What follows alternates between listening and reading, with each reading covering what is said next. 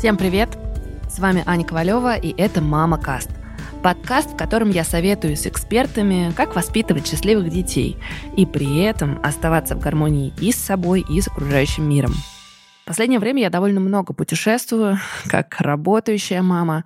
И, честно говоря, я не всегда успевала записывать выпуски «Мама Каста» для вас. Но мне повезло, потому что со мной работает потрясающая команда, которая работает вместо меня, когда я отсутствую. И поэтому сегодня тоже будет выпуск от моей команды. Напоминаю, как все устроено. А, девочки из моей команды находят темы, которые волнуют их самих и разбираются в них вместе с потрясающими гостями и экспертами Мама Каста. Всем привет, меня зовут Катя Галкина. Я продюсер студии «Шторм» и тревожная мама 11-летнего мальчика. Сегодня мы будем говорить про детское здоровье, а точнее про здоровье детской мочеполовой системы. Эта тема для кого-то может быть сложной и интимной – но я считаю, что важно открыто говорить с ребенком и его лечащим врачом обо всем, что касается здоровья. Зачастую после рождения мальчика мамы находятся в растерянности. Они не знают, что считается нормой, а что отклонением, в каких случаях нужно обращаться к врачу и как соблюдать личную гигиену ребенка правильно. Чтобы ответить на все эти вопросы, мы позвали детского хирурга и уролога-андролога с 17-летним стажем работы Седнева Сергея Ивановича. Сергей Иванович работает в детском отделении СМ-клиника и вместе с другими врачами помогает восстанавливать, сохранять и оберегать здоровье детей от самого рождения и до 18 лет. Подробнее о медицинском центре СМ-клиника мы поговорим в середине выпуска. А пока к интервью. Сергей Иванович, здравствуйте. Здравствуйте. Давайте начнем с базовых вопросов.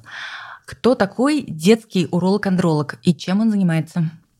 Врач детский уролог-андролог – это специалист, который занимается патологией мочи половой системы, чаще всего у мальчиков, но так как э, андрология подразумевает работу с мальчиками, уролог и мальчики, и девочки.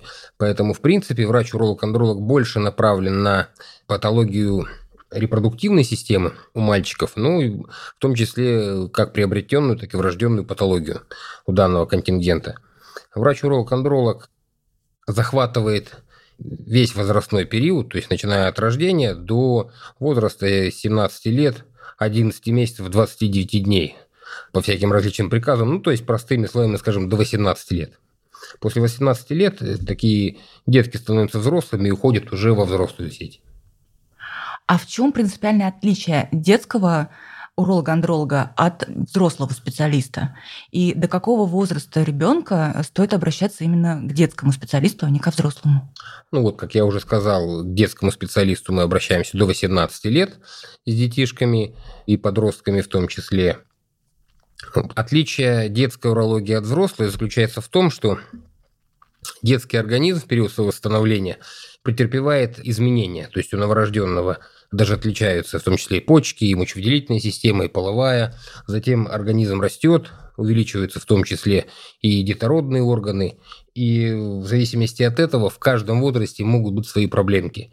К 18 годам все органы системы, как правило, уже сформированы, и во взрослом состоянии специалист уже редко встречается с патологией какой-то врожденной, потому что если врожденная патология была в детском возрасте, ее, соответственно, детские специалисты уже всю должны были выявить и устранить. А во взрослом состоянии чаще всего бывают приобретенные заболевания. Сергей Иванович, а как должен вести себя детский уролог-андролог, чтобы первый прием не напугал маленького ребенка? На что нужно обратить родителю внимание при выборе специалиста? Ну, врач детский уролог, андролог, я думаю, что ничем не отличается от врачей других специальностей, будь это педиатр, там, пульмонолог, нефролог, невролог и так далее. Поэтому у врача всегда есть свой инструмент подхода к ребенку. Сначала, конечно, он не бросается с порога смотреть те органы, которые ребенка могут беспокоить, это идет знакомство с ребенком, выявление, так сказать, особенностей характера ребенка, знакомство с мамой. И постепенно врач подходит к вопросам, начиная с жалоб, анамнеза, развития ребенка, самого рождения. То есть это и беременность, как она вынашивалась, как проходили роды, какая патология была со стороны других органов системы или не было, и так далее. Постепенно переходит к осмотру. Ребенок уже привыкает, если это медицинский кабинет, уже привыкает к стенам, иногда даже начинает баловаться. Ну а затем уже происходит непосредственно осмотр врач-уролог-андролог, он занимается выявлением не только своей патологии, потому что патология хирургическая, как любой другой врач, он ребенка осматривает с ног до головы. Если есть какая-то сопутствующая патология со стороны других органов систем, он может просто на это обратить внимание и направить к тому или иному узкому специалисту. Ну а со своей патологией он непосредственно разберется время осмотра. Я правильно понимаю, что очень часто проблема, она проистекает уже из беременности, да, то есть поэтому собрать анамнез мамы для вас тоже часть вашей работы? Конечно, это очень важный пул, так сказать, потому что закладка всей системы, особенно мочеполовой, она достаточно сложная, и она происходит, естественно, в внутриутробном периоде. Поэтому как мама вынашивала беременность, какая была беременность, да, важно были у мамы какие-то заболевания в течение беременности, был какой-то генетический фон или заболевания родственников, там бабушки, дедушки и так далее. Поэтому очень важен анамнез, начиная с зачатия даже, затем уже беременности, вынашивания родов и последующего уже развития малыша. Тогда давайте поговорим про все, что важно знать об урологии маме, но что не касается каких-то патологий да, или отклонений серьезных. Э, если ничего не беспокоит, то в каком возрасте нужно впервые показать ребенка урологу-андрологу и как часто это нужно делать в дальнейшем? Когда ребеночек рождается, уже с самого родильного зала, ребенок осматривается прежде всего акушером и врачом-неонатологом. Это врач, который занимается исключительно новорожденными. Изначально выявляется патология при внешнем осмотре, то есть банально наличие у мальчика наружных половых органов. То есть, чтобы мочевспускательный канал находился там, где он должен находиться, чтобы яички были в мошонке и так далее. То есть есть ряд критериев, по которым мы уже снаружи видим, какие-то проблемы есть у ребенка или нет. То есть ребеночек родился, мы же видим, есть у него там пальчик на руке или он отсутствует, да, также здесь. То есть первый осмотр он происходит врачом-неонатологом, и далее уже ребеночек переходит в поликлиническую сеть, для этого даже разработаны специальные стандарты, касающиеся в том числе детской урологии, андрологии. То есть первый осмотр ребенка по этому стандарту должен быть в 3 годика. А затем ребенок должен осматриваться в 7 лет, затем в 10. И в зависимости от каждого возраста есть набор обследований. То есть там в 3 годика, допустим, ребеночек должен осмотреться у детского уролога-андролога, должно быть произведено УЗИ органов мошонки, УЗИ почки и так далее. Но все-таки это те критерии, которые установлены для массового осмотра. Родители должны понимать, что до первого осмотра уролога-андролога ребеночек же будет три года расти.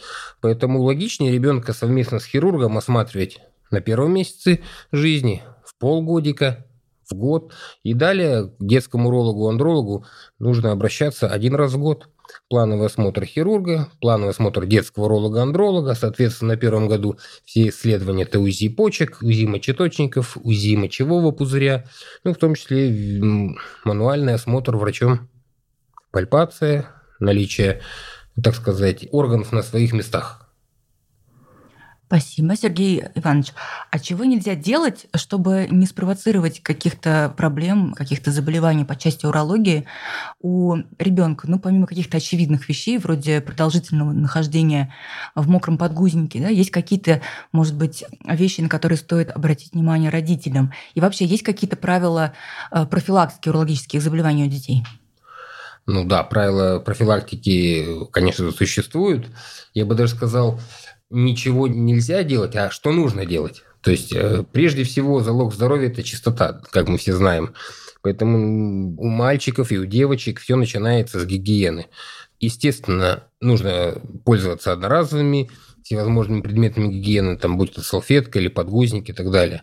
Есть мифы, что э, длительное ношение подгузника как-то влияет в дальнейшем на репродуктивную функцию, но мы сталкивались на практике с такими гигиеническими методами, на, наоборот, уверен, что э, наличие подгузника никоим образом не провоцирует каких-то заболеваний.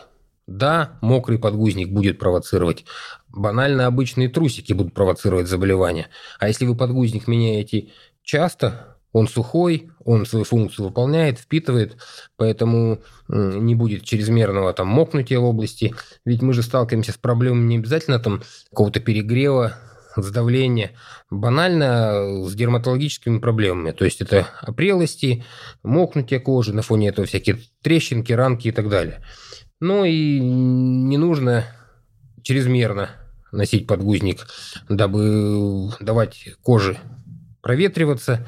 После купания ребеночек должен обязательно ползать без трусиков, если вы находитесь дома. Конечно, в транспорте, где-то на прогулке это незаменимая вещь. А в домашних условиях давать проветриваться, чаще купать, подмывать ребенка, не использовать часто, опять же, гигиенические всевозможные материалы типа салфеток и так далее. Если есть возможность ребенка покупать, конечно, лучше это сделать. Проточная вода, всевозможные антисептики, отвар ромашки и так далее, и так далее. Это ничего не воспрещается. То есть самое главное – это ребеночку создать гигиену. Если ребеночек начинает расти дальше, следить за ним, для того, чтобы он менял трусики и так далее, и так далее. А перегрев может спровоцировать заболевание? Ну, существуют определенные в доказательной медицине патологические моменты от высокой температуры. Ну, в данном случае это как нужно нагревать, так, чтобы так сказать, э, создавалась очень высокая длительная температура. Ребеночек, если маленький, от мокрого подгузника, он через 15-20 минут, полчаса не даст никому покоя. Это будет крик на весь дом, и мама поймет, что что-то здесь не так и поменяет подгузник. Это точно. А у кого чаще возникают проблемы в области мочеполовой системы, мальчиков или у девочек? Ну, о чистоте проблем с мочеполовой системой можно говорить э, немножко в разных ракурсах. То есть, если у мальчика связаны больше такими возрастными изменениями, то есть мальчик рождается, сначала у него головка полностью покрыта крайней плотью, затем под воздействием физиологических факторов крайняя плоть начинает открываться, и в детской урологии принято считать, что крайняя плоть начинает открываться приблизительно с возраста 2,5-3 годика и открывается к 5-7 годам. Поэтому у мальчиков могут быть проблемы больше вот такого приобретенного плана.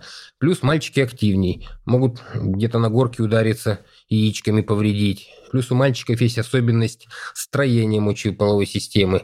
Есть на яичках подвески, которые могут перекручиваться, так называемые перекрут гидатиды. То есть такие больше хирургического плана, либо воспалительного, опять же, с недостаточной гигиеной.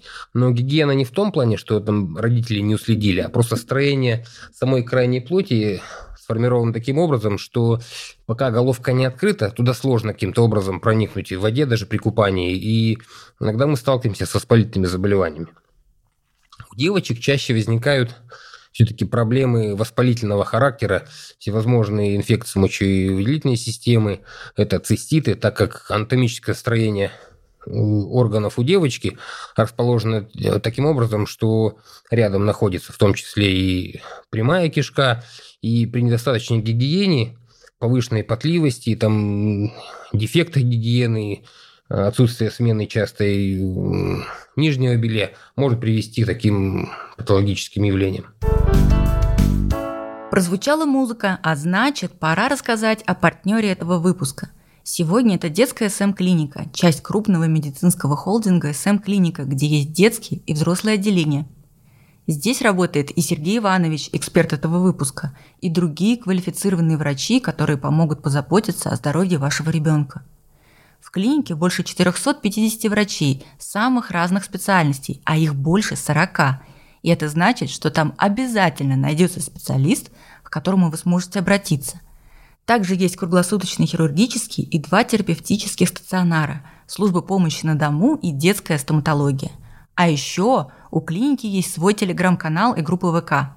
Там врачи дают полезные советы о здоровье и воспитании детей, от продуктов, которые провоцируют гастрит, до инструкции, как правильно собрать малыша на прогулку.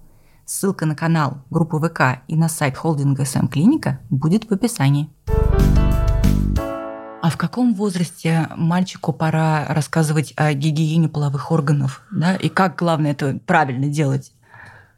Ну, если мы говорим о гигиене у мальчиков, то как только он начал откликаться на родителей, пусть это будет там 7 месяцев, 8, 10, годик старше, то уже пора потихоньку привыкать. То есть ребенок сначала купается самостоятельно, буквально уже с двух-трехлетнего возраста родители уже должны смотреть за, в том числе за крайней плотью, немножко ее приоткрывать, не для того, чтобы развести крайнюю плоть и открыть головку свое, своевременно. Это неправильное мнение. Многие считают, что мы сталкиваемся на консультациях, когда родители приходят с ребенком в возрасте, допустим, 7 лет, и говорят, ой, мы не открывали головку, и у нас произошла ситуация, когда головка перестала открываться и сформировался фимоз. Нет, фимоз – это врожденное заболевание, никоим образом не влияющее, открывали родители или не открывали, потому что Родители создают гигиенические условия, только слегка приоткрывая, ничего разводить и чрезмерно создавать какие-то усилия, надрывы, что-то делать э, с чрезмерным, так сказать, усилением не нужно. Процесс физиологический, но э, уже начиная буквально с двух-трехлетнего возраста родители учат уже ребенка самостоятельно подмываться. И до школьного периода, в 5-6 лет, ребенок уже должен понимать сам при посещении гигиенических процедур, душа, ванны, он должен уже приоткрывать головку. А если она уже открывается с возраста там двух-трехлетнего возраста, он дел, делать это должен уже сам. Потому что в 8-9 лет не все дети уже подпускают к себе родителей, уже начинают стесняться, отворачиваться. Поэтому ориентировочно с возраста двух-трех лет, когда ребенок уже начинает понимать, осознавать, до школьного возраста, когда ребенок становится более самостоятельным, нужно научить всем методам гигиены и ухода за собой. И в дальнейшем ребенок уже выполняет эти самостоятельные процедуры. Но, тем не менее, контролировать все равно нужно, потому что иногда дети засиживаются за какой-нибудь игрой и забывают помыть себе что-то уже спустя недельку. Поэтому Пока ребенок не станет подростком, родители должны контролировать за ним, периодически хотя бы спрашивать, ты сходил, ты помыл и так далее. А какие существуют красные флажки, которые могут указать на то, что пора внепланово показать ребенка специалисту? Красные флажки, естественно, это любая острая патология. Прежде всего, это боль и какие-то признаки воспалительного характера. Это боль, это отек, это покраснение, это припухлость. То есть с ребенком, кроме гигиенических процедур в раннем детском возрасте и обучению этому, необходимо проговорить такие вещи, что если у ребеночка что-то заболело, если его что-то забеспокоило, не нужно этого скрывать. Нужно сразу сказать маме или папе, потому что последствия иногда бывают чреваты. У мальчиков бывает острая хирургическая патология я уже об этом немножко э, этого касался. В связи с особенностями строения у мальчика есть яичко, у яичка есть придаток, на придатке есть такая маленькая привесочка, называется гидатида. Рудиментарный орган, который не несет на себе никакой практической функции. Вот. Но этот орган бывает у кого-то чуть побольше, имея тонкую ножку, он бывает перекручивается и возникает ее некроз. Все знают у нас, что если заболел животик, особенно в правом боку, то может быть аппендицит, и никого это не смущает. Но, к сожалению, нигде не освещается та ситуация, что такие же острые заболевания могут быть хирургического характера и в том числе с органами мошонки. Поэтому если ребенок пожаловался на боль в яичке, при осмотре мама видит, что одна половина мошонки или яичка больше, имеется покраснение, срочная нужна консультация уролога, никогда будет запись через неделю свободная, а это 0,3 или консультация уролога доступного, поликлиника, частный медицинский центр, неважно, чтобы посмотрел буквально в первый час-два врач детский уролог-андролог, потому что кроме этого бывает грубая патология, это перекрут самого яичка. К сожалению, яичко устроено таким образом, что при перекруте яичка даже на 180 градусов некроз уже может наступить спустя 12 часов. Через 24 часа, а мы с такими пациентами сталкиваемся на практике, яичко уже признается ниже неспособным. Наступает его полный некроз, и следом идут не очень неприятные хирургические вмешательства, яичко приходится удалять.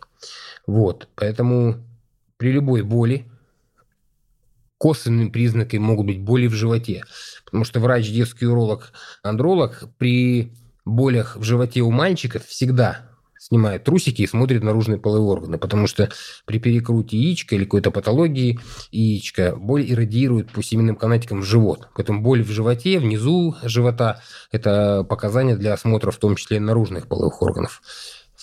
Кроме этого, травма, если ребенок ударился и болит, то есть независимо, если у нас заболел пальчик, он пульсирует, дергает, красненький, отек, припух, то же самое с детской урологией если там что-то болит, и нужно показаться врачу. Кроме того, родители должны обращать внимание на нижнее белье, если вдруг они на нижнем белье увидели какие-то выделения, потому что бывают воспаления крайней плоти у маленьких детишек, сопровождающиеся отеком крайней плоти и гнойными выделениями. Поэтому это все должно настораживать родителей, и они должны обращаться своевременно. То есть при острой патологии сидеть нельзя. А что, наоборот, считается нормой? Ну, например, как реагировать, э, если ребенок часто просится в туалет? Это тревожный сигнал или нет? Если ребенок просится в туалет часто, это, конечно, является тревожным сигналом. Но здесь может быть смежная ситуация, потому что бывают дети гиперактивные, бывают дети с патологией нервной системы. Поэтому при жалобах на учащенное мочеиспускание ребеночку нужно для на первом этапе для исключения э, воспалительного характера исключить все заболевания, связанные с мочеполовой системой. То есть это проблемы с почками, с мочевыделительной системой, мочеточником, мочевым пузырем. Для этого ребенок обследуется, даются анализы крови, мочи, посев мочи на флору, производится ультразвуковая диагностика, в некоторых случаях рентген-диагностика. Если у пациента после обследования исключена патология урологического, андрологического плана, то такой пациент обязательно должен быть проконсультирован у врача-невролога. Потому что бывают рефлекторные мочевые пузыри, когда ну, по разным причинам у ребенка возникают позывы, не связанные с воспалительными изменениями стенок мочевидельной системы, а связано все с импульсами на рефлекторном нервном уровне. Поэтому такие пациенты требуют консультации невролога, и чаще всего с гиперактивными или с гипоактивными гипотоничными мочевыми пузырями проходят курсы лечения врачей-невропатологов. Я поняла, то есть в любом случае показывать ребенка специалисту. В любом случае показывать и урологу, и андрологу, и в некоторых случаях и врачу-нефрологу для исключения почечной патологии и возможного расширения спектра э, лабораторного обследования, и обязательно врачу-неврологу. Существуют ли какие-то мифы в области урологии, из-за которых родители таскают напрасно ребенка к специалисту? Да, посещение специалиста бывает различное. На первичном осмотре мы встречаемся с разными жалобами. Иногда родители страдают, конечно, гиперопекой, когда им любой симптом жизнерадостного ребенка кажется патологией. Но чаще всего мы сталкиваемся с таким симптомом, когда родители приходят и называют таким словом «он там что-то теребит». Э, детей, понимаете, у них идет э, такая структура познания мира. И все, что где лежит не так, они пытаются потрогать, взять. В том числе, вот у девочек, допустим, ничего не торчит, девочки часто ковыряют пуп. Вот приходит родитель говорит, вот у нас, наверное, что-то с пупом. А ребенок просто автоматически берет палец, увидел ямочку, раз поковырял, два поковырял, потом ему это понравилось. Вот, такое навязчивое состояние. От этого часто э, избавляются самостоятельно, без э, помощи каких-то специалистов, но у некоторых бывает это настолько навязчивым, что приходится посещать и психотерапевтов, и психологов. Мальчики, соответственно, теребят свои наружные половые органы. Ну, это легко устраняется в домашних условиях, просто если родители заметили такую патологию, ребеночек же может при таких сказать игрушках и занести инфекцию грязными руками. Поэтому, если родители заметили такую проблемку, нужно просто не позволять ребенку ходить дома без трусиков. Тем более одна ситуация, когда ему там годик-два, ну а в 3, в 4, в 5 лет ребенок, конечно же, не должен уже бегать голышом по дому. Утренняя эрекция у мальчиков до полового созревания – это все-таки норма или отклонение? Утренняя эрекция до полового созревания – это норма, потому что иннервация мочевыделительной системы, половой системы происходит практически из одних нервных источников. Поэтому при становлении, собственно говоря, эрекции нервных импульсов.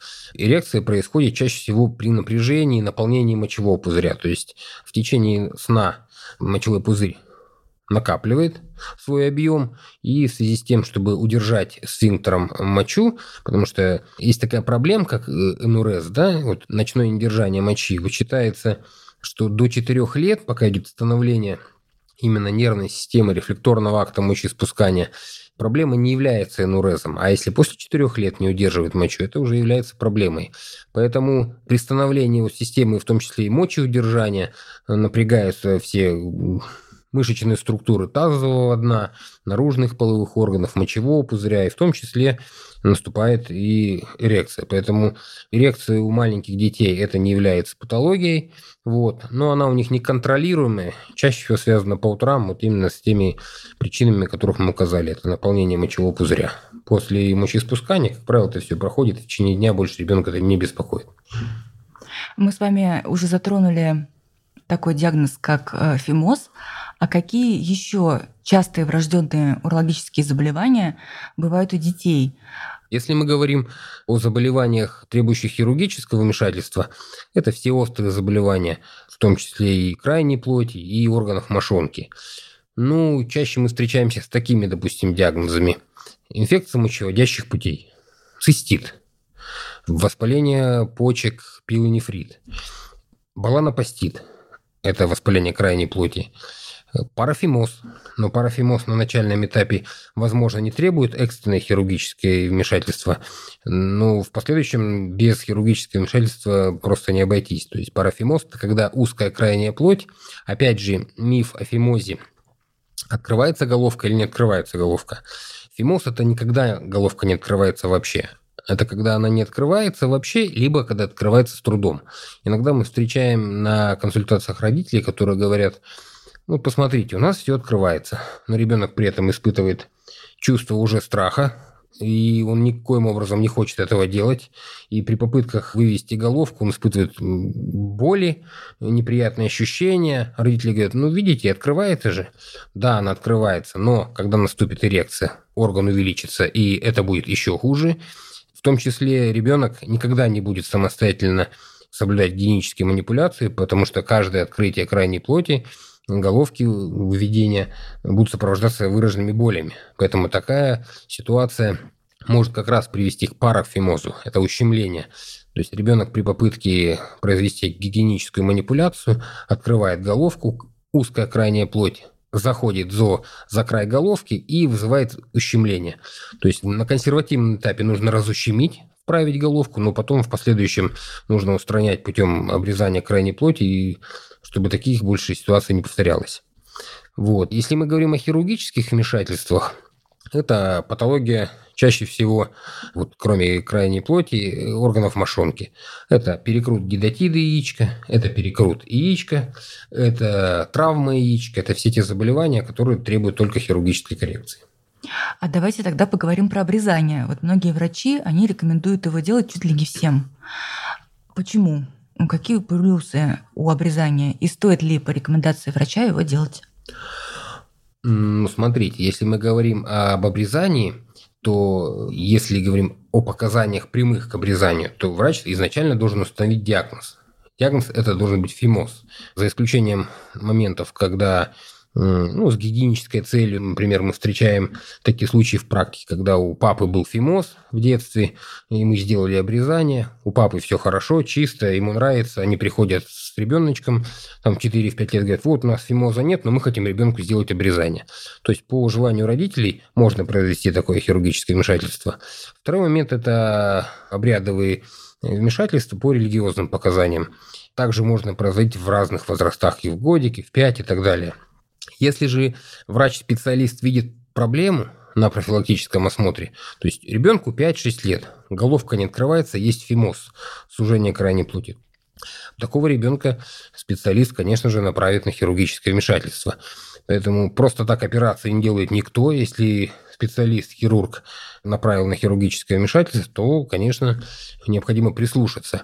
Ну, за исключением тех моментов, когда мы видим э, последнее время, да, что родители иногда не доверяют специалистам, допустим, не оперирующего. Поэтому для получения второго мнения родители всегда вправе показаться нескольким, нескольким специалистам. И сходить в поликлинику, и сходить к доктору, который делает такие вмешательства регулярно. Потому что просто так операции, еще раз повторюсь, делать никто не будет. Все делается по показаниям.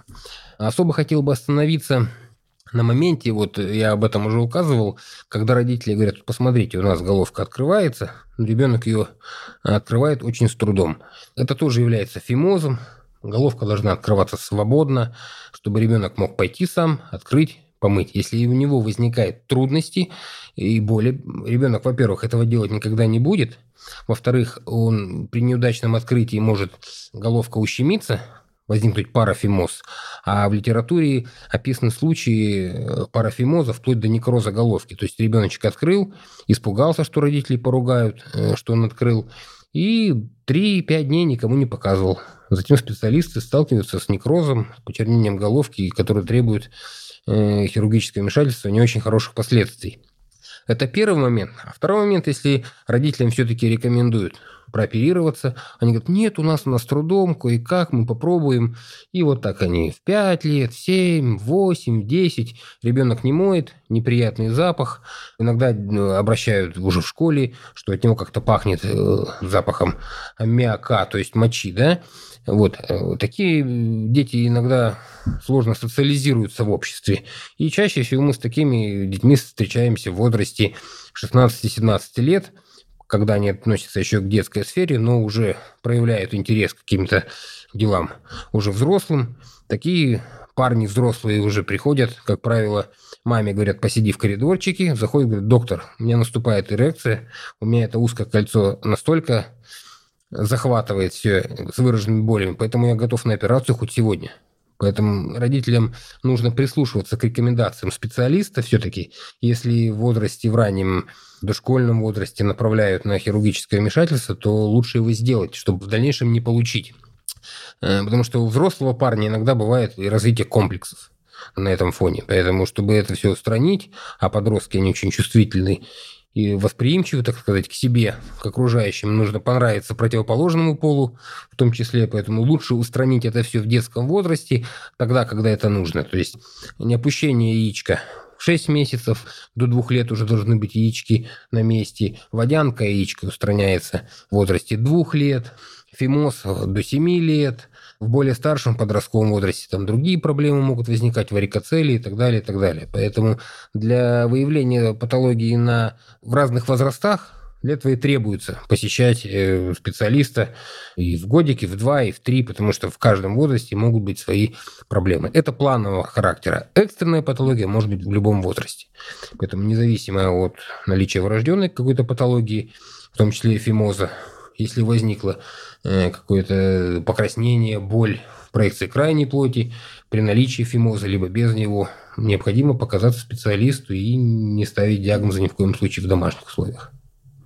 А вот как специалисту вести себя в ситуации, когда э, приходит 16-17-летний парень, э, рассказывает про свои проблемы, да, но при этом родители не в курсе этих проблем, например, да, и все равно их одобрение требуется для какого-то хирургического вмешательства?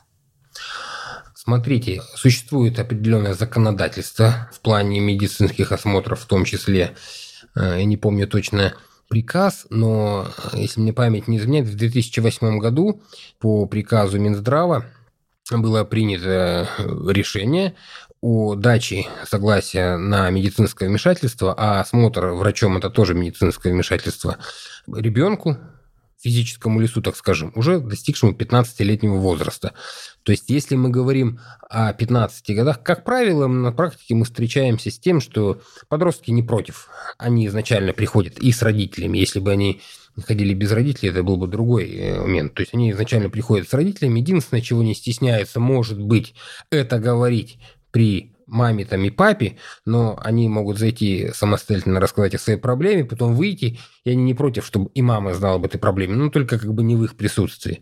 Но с 15-летнего возраста по законодательству ребенок может дать согласие или не дать на присутствие осмотра родителей. Он скажет, нет, я не хочу, чтобы мама знала, и врач не имеет права беседовать с родителями в таком плане. Поэтому, как правило, подростки приходят с родителями, потому что все-таки в наше время, в настоящее, данные проблемы каким-то образом освещены и в средствах массовой информации, и на широких просторах интернета, где ребенок может уже зайти, что-то почитать, как-то маму или папу подвести эмоционально.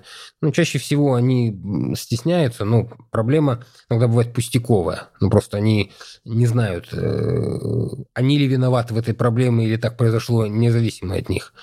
Поэтому с 15 лет ребенок может посещать без родителей, но лучше с родителями. Потому что бывает до 18 лет он приходит, но сказать о своей проблеме толком не может, пока мама не зайдет и не добавит. Сергей Иванович, а как разговаривать с ребенком о половых вопросах без неловкости? Вот с чего начать, как подступиться к этому? Но в таких вопросах э, все-таки у врача тоже есть свои механизмы и всякие ключевые подходы. Как спросить у ребенка, то можно каким-то образом завуалировать свой вопрос. Э, можно начать в том числе у ребенка с расспроса и с высказыванием своих каких-то жалоб и своего видения той или иной ситуации.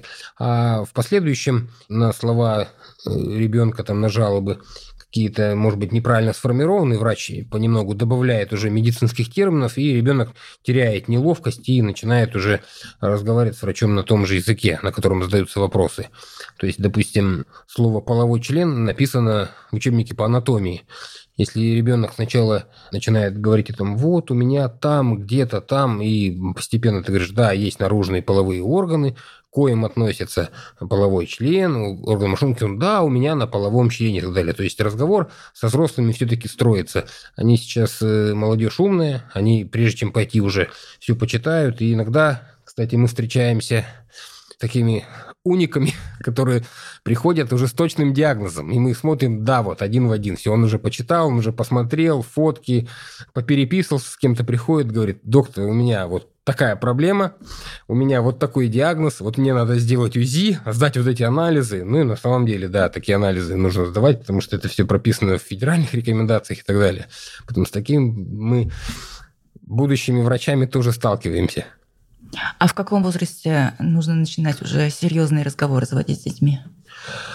Ну, здесь э, такой вопрос э, достаточно сложный. Потому что у всех в семьях строится все по-разному. Вот если мы будем говорить, э, допустим, обо мне, да, со мной родители никогда ни о чем не разговаривали ни мама, ни папа. Эта тема была э, для нас закрыта, но тем не менее, общаясь э, во дворе с друзьями, у нас не было в том числе и интернета, где можно было почитать, но тем не менее старшие товарищи подсказывали, как нужно, что нужно. Нам, конечно, было сложнее, потому что все-таки владеть информацией, особенно для подростка, это важно. Сейчас подростки не обделены такой информацией. Вот. А дальше вопрос не принципиальный. Он в нашей профессии детскую урологии, нейрологии не освещается, но если родители заподозрили какую-то проблемку и ребенок не может им ее выразить, не нужно пытать, нужно собраться и сходить к специалисту. Врач всегда найдет ключевой подход к ребенку, как спросить, о чем спросить, как выявить проблемку, успокоить его, э, сказать э, ребенку, что не стоит этого скрывать и от родителей, и оповестить в том числе и родителей и так далее. Поэтому если такая проблема возникает, и ребенок вдруг перестал ходить на улицу, что-то там прячется, какие-то у него вдруг проблемки, и мама увидела какие-то там на белье э, выделения или что-то в этом роде, то лучше сходить к специалисту, и врач решит вашу проблему. А как питание влияет на здоровье мочеполовой системы ребенка? Питание влияет на все органы и системы, а мочеполовая система, она у нас не лежит на полочке отдельно, она состоит в общем организме и связана и с системой пищеварения, и гемодинамики, и дыхания, и так далее, и так далее. Поэтому все моменты с питанием, которые направлены на поддержание общего здоровья организма, они в том числе влияют на мочевыделительную и половую систему. Естественно, это ограничение жирной, жареной, острой пищи, соленой пищи, потому что почки, выделительная функция почек не любит такие продукты с чрезмерной солью. Поэтому питаться нужно здорово и жить здорово. Или, или наоборот. Сергей Иванович, а почему вы стали врачом? Что повлияло на ваше решение? На мое решение повлияло. Если честно, я хотел сначала стать летчиком. Летчиком, испытателем, либо летчиком бомбардировщика, прям грезил, собирался поступать в летное училище – но в конце 90-х годов так произошло, что летные училища перестали быть популярными и остались единицы, и мне просто нужно было куда-то далеко ехать, поступать и так далее. А о врачевании я думал давно, потому что такие планы о небе, это были совсем, может быть, какой-то детской мечтой.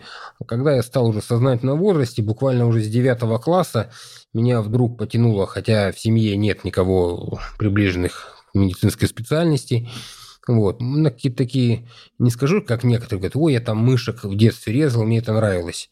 Нет, я понял, что нужно принести какую-то пользу людям, да, а так как, может быть, я такой человек дотошный, мне нужно в чем-то покопаться, в чем-то разобраться, может быть, я и радиолюбителем был бы, не исключено. Но вот как-то после девятого класса задумался о медицинском училище, но в итоге закончил 11 класс и поступил уже в медицинский университет. Но одним из ключевых моментов, может быть, повлияло то, что у меня в подростковом возрасте тоже было хирургическое вмешательство. И я, когда находился в хирургическом стационаре и увидел эти каталки, эти огромные операционные лампы, хирурги, я понял, что да, это мое. А почему вы выбрали именно детскую медицину? Ну, изначально я поступил в медицинский университет на педиатрический факультет, потому что ну, как-то мне больше ближе была, наверное, какая-то, может быть, общение с детьми, может быть, и в том плане, что в детском возрасте как раз идет становление. Сначала ребенок маленький, потом больше, больше, больше растут органы, системы, все изменяется. И это как-то в физиологическом плане, потому что мы же в любом случае в школе изучали биологию, да, эмбриогенез, онтогенез, э, и вот это, может быть, становление и эта разность и обширность детского организма, ну, повлияло в том числе в выборе профессии. Но в дальнейшем, после педиатрического, окончания педиатрического факультета, я, как представитель мужского пола, не думал ни о каких других специальностях, там, невролог, педиатр и так далее. Естественно, это была хирургическая специальность. То есть у меня в планах была любая хирургическая специальность. С первого курса я начал работать уже в отделении травматологическом, и не исключено, что я мог стать детским травматологом, но по окончании института мне было все равно, детская ли это травматология, либо детская хирургия, потому что специальности смежные, все интересные. Но так получилось, что было вакантное место на получение сертификата в детской хирургии, и я направился в эту сторону. Ну, кроме детского уролога-андролога, я еще и являюсь детским врачом-хирургом, оперирую всю детскую, э, в том числе хирургическую патологию, кроме урологии, андрологии. Ну и, наверное, все. А в вашей практике есть какие-то случаи, которые вам особенно запомнились? Да, вот прям когда вы вспоминаете и возвращаетесь мысленно в тот момент, и вам гордость наполняет, да, что вот вы кому-то помогли. Моя практика началась с самого начала, с интернатуры, и в дальнейшем уже как врача-ординатора отделения в неотложной детской хирургии. Э, неотложка по всем фильмам, телепередачам мы всегда знаем, да, что это скоро, это экстренно, это э, остановка кровотечения, это что-то быстро, когда нужно быстро принять решение и спасти человека сию минуту здесь сейчас. Поэтому 16 лет моей практики было посвящено именно неотложной детской хирургии, в том числе в которую входили и э, уроандрологические заболевания, это и травма органов мошонки, и перекрут яичка и так далее. Вот. Но случаи запоминающиеся их достаточно много, когда с практикой их появляется много тяжелых случаев, и пациент выздоравливает и, самое главное, выживает, да, когда бывает очень критическая патология, всегда чувствуешь внутри удовлетворение и гордость, и то, что ты нужен, то, что ты знаешь и умеешь, и ты этим воспользовался. Больше вспоминаются такие случаи на на раннем этапе своего, так сказать, становления врача, когда, будучи, допустим, врачом-хирургом, работая только полгода первых, придя на работу, заведующий э, отделение мне сказал, есть пациент с острым гематогенным стимулитом бедра, это очень тяжелая патология, и сам пациент в тяжелом состоянии. Я уехал на совещание, вперед Естественно, я был уже подготовленным врачом, несмотря на то, что молодым. Я ходил в интернатуре, ходил студентом, ездил в кружки, занимался. Для меня это не было сложностью. Но тот порог и этап, когда ты переступаешь от ассистента, помощника молодого врача и начинаешь принимать решения самостоятельно и оперировать, и спасать людей. Причем операция была проведена блестящая, и в короткое время я зашел, прооперировал, я вышел, и я не чувствовал себя, что я вот что-то сейчас сделал или не доделал, или не смог, как будто это делал всю жизнь.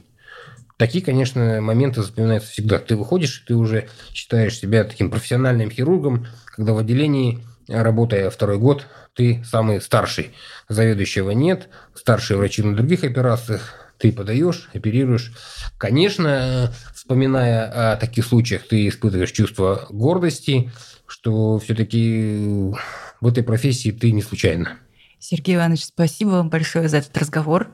Я думаю, что послушав этот выпуск, многие тревожные мамы найдут ответы на свои вопросы и перестанут быть тревожными. Спасибо вам за то, что пригласили меня. Конечно, я надеюсь, наша информация будет полезная, потому что редко освещаются так подробно и в таком простом формате те проблемы, с которыми могут э, люди сталкиваться ежедневно. Спасибо вам еще раз большое. Очень рад встрече, нашему общению. Хочу всем пожелать здоровья, правильного питания и не принимать иногда самостоятельных решений. Если у вас возникла какая-то проблемка, обязательно посетите специалиста. Всем пока!